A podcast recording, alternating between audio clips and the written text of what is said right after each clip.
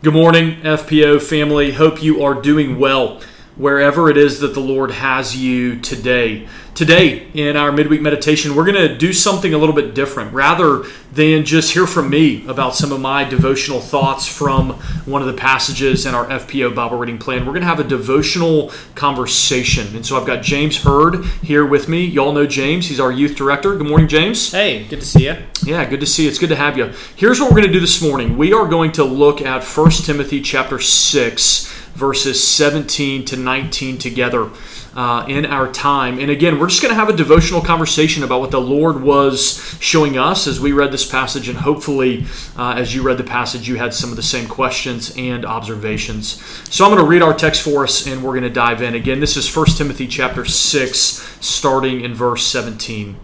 Paul writes to Timothy As for the rich in this present age, charge them not to be haughty nor to set their hopes on the uncertainty of riches, but on God, who richly provides us with everything to enjoy. They are to do good, to be rich in good works, to be generous and ready to share, thus storing up treasure for themselves as a good foundation for the future, so that they may take hold of that which is truly life. Mm, that's a really good passage, Josh. Thanks for picking this. And I have got a lot of thoughts. Just as I read it this week on Monday, I was just really thankful, really, to have the whole book of First Timothy here. But I noticed as as we come here, like right at the end of the letter, one of the very last things Paul wants to make sure that the church has heard is this warning and this charge specifically to the rich. Like this one segment of the people where Timothy was pastoring, and he wants the rich to have a certain mind about themselves. Kind of what what are you seeing in there? What were your thoughts as you were reading that? How do we read ourselves into this and understand ourselves in the context of this chapter? Yeah, that's a great question. Uh, as I was reading this, one of the things that jumped out to me is that if we're honest, uh, every single one of us here in America, uh, every single one of us at First Pres, in comparison to every generation before us, and in comparison to the vast, vast majority of people on the face of the earth today, we are rich. Uh, over half of the world, over 4 billion people live on less than a dollar a day. Just in comparison to that, we're, we're very rich. Um, on the flip side, if we're looking for people that have more wealth and more riches than us, we could always find somebody. So it's easy for us to say, oh, no, this isn't about me. But I think one of the things we've got to do as we dive into this passage is recognize that Paul is talking to us, God is talking to us, that we are those who are indeed very, very rich. We're rich materially, uh, we're rich financially, uh, we're, we're rich talent wise and treasure wise. And so I think we have to recognize that God is speaking to us. We are the rich. Yeah, I, I think that's a good word. And even as we're looking at not being haughty, or prideful because of all the things that we have in this life, or as we are not setting our hopes on the uncertainty of riches.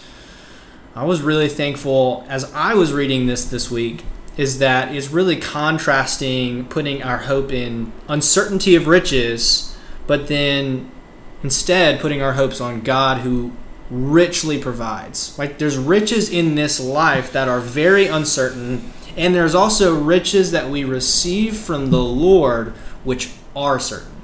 Now, I really just enjoyed thinking through and praying through. I mean, I think I do this. I'm sure you do this too, where I'm tempted to put my hopes in riches, even though I have no idea how they're actually going to pan out. But God has made so many promises to you and to me and to all of us as we trust in Him that He richly provides us with everything not just that we need, but here we see to enjoy. That was just a great reminder for me as we kind of look in here. Let, let me ask you though if we're really trying to look to the Lord rather than to the uncertainty of riches, what does that even look like? Yeah, yeah, that's a great question.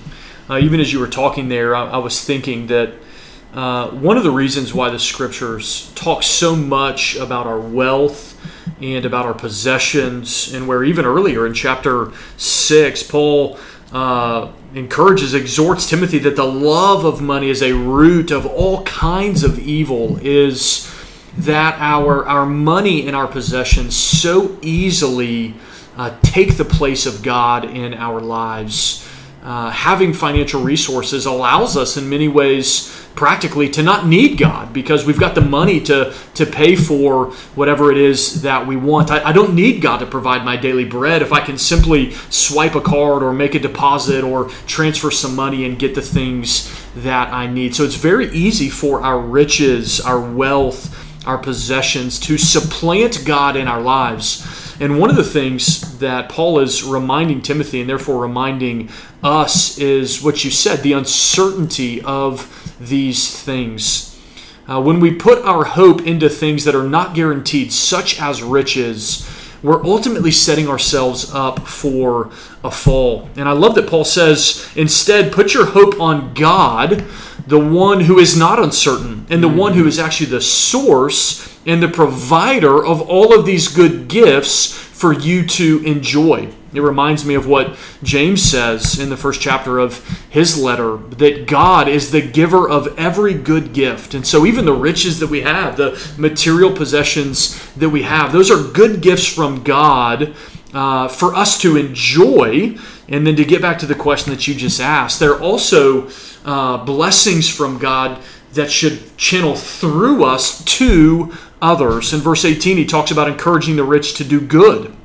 He talks about encouraging uh, them to be rich in good works, to be generous, and to be ready to share. Uh, I've found in my own life that generosity, uh, the giving away of my money, the giving away of my resources and my possessions to bless others, is one of the greatest antidotes to greed and to covetousness in my own heart because it shows in, in practical ways that all of these resources, these gifts from God, uh, are a stewardship to me in order to be used for the benefit of others. This is what God tells Abraham in Genesis chapter 12 I'm going to richly bless you so that through you I might bless all the nations. And so it's a good reminder for us that God does richly bless us and we're meant to enjoy those things. But one of the ways that we enjoy them is that we freely give them away in sacrificial ways to those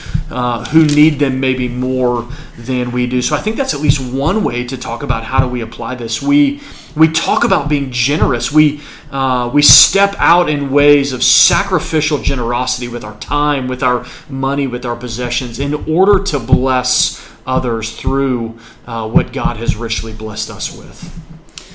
What you've just reminded me of, just by talking right there, I was really struck. You know, somehow, sometimes reading the Bible and you read in 1 Timothy 6 and it says one thing, and then you flip over to the other part of the Bible you're reading.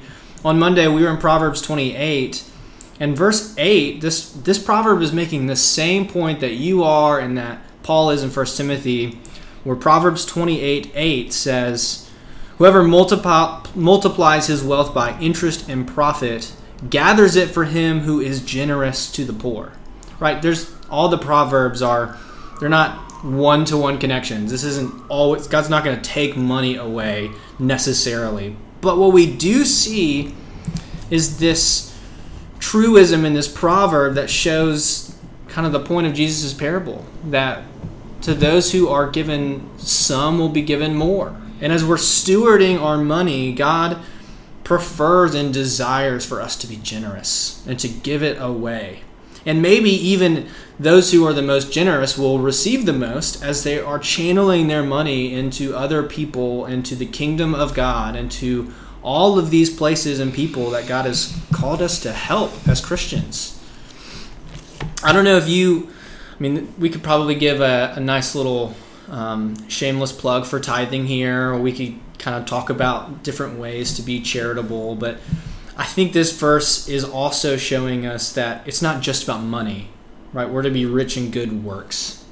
So, as I, I think we only have a few more minutes here, but what does it look like to be generous in good works? Not just with our money. We don't need to get caught up on that because this is also making a point about generosity generally.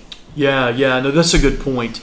It'd be real easy uh, to read something like this and just jump straight to the application of okay, what am I going to do with my money? What am I going to do with my resources? What am I going to do with my time? And and you're getting into that. It's more than just our money, but I think one of the things that we recognize in this and that we see throughout the scriptures is that God Himself, in His very being, part of His essence and His character is that He is incredibly generous.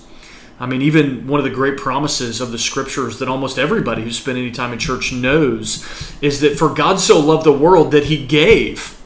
Uh, his love for the world prompted him to do the most generous act the world has ever seen. Mm. To send himself, to send the Lord Jesus Christ to literally leverage his entire life, to give away everything that was rightfully his in order to win us to himself. And so I think it's important to remember that part of this idea here it's not just simply practical it's it's taking on the character of God. It's recognizing that God has been incredibly generous to us. And so the call here is to not only rest in God's generous love to us but then overflow out of God's generous love in all of life and as you mentioned, and even as we just wrap things up here this morning, it's not only about our money. I do think it definitely is about our money. We need to be thinking practically about how we're stewarding uh, the finances and the resources that God has given to us. But we see as well, He calls them to be rich in good works.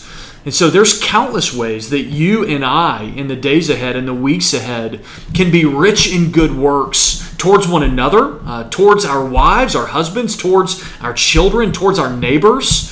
Uh, towards the parents on our kids' soccer teams, towards the teachers in our children's classrooms, towards our employers, towards our employees, uh, towards those in our neighborhoods that don't have the resources that we have. Uh, there's countless opportunities for us uh, to think about not just sharing our stuff. Uh, but sharing our lives, our time with people, and therefore uh, being a conduit of God's blessing to the people around us, ultimately fulfilling the promise that God made to Abraham in Genesis 12. I'm going to bless you. Mm-hmm. And if we're honest, we're a blessed people. But that blessing was never meant to end upon us, it was meant to channel through us uh, to the people around us, that they too might be blessed. And not just blessed with physical things, but that in our blessing of them, they too might be drawn to the Lord, where they can experience the ultimate blessing which is being brought into a relationship with the Lord. And so I hope that this morning this has been an encouragement to you. I certainly know it was an encouragement to me. to me. and an encouragement to James. It was a challenge to me. One of the things that I've been thinking is what am I going to do in the days ahead to be more generous with my time, uh, with my money, with my possessions. And so we hope that you have a good rest of the week. We hope that this is some good, uh, some good fuel for you to be meditating upon. And we look forward to chatting again next week. Until next time, see you.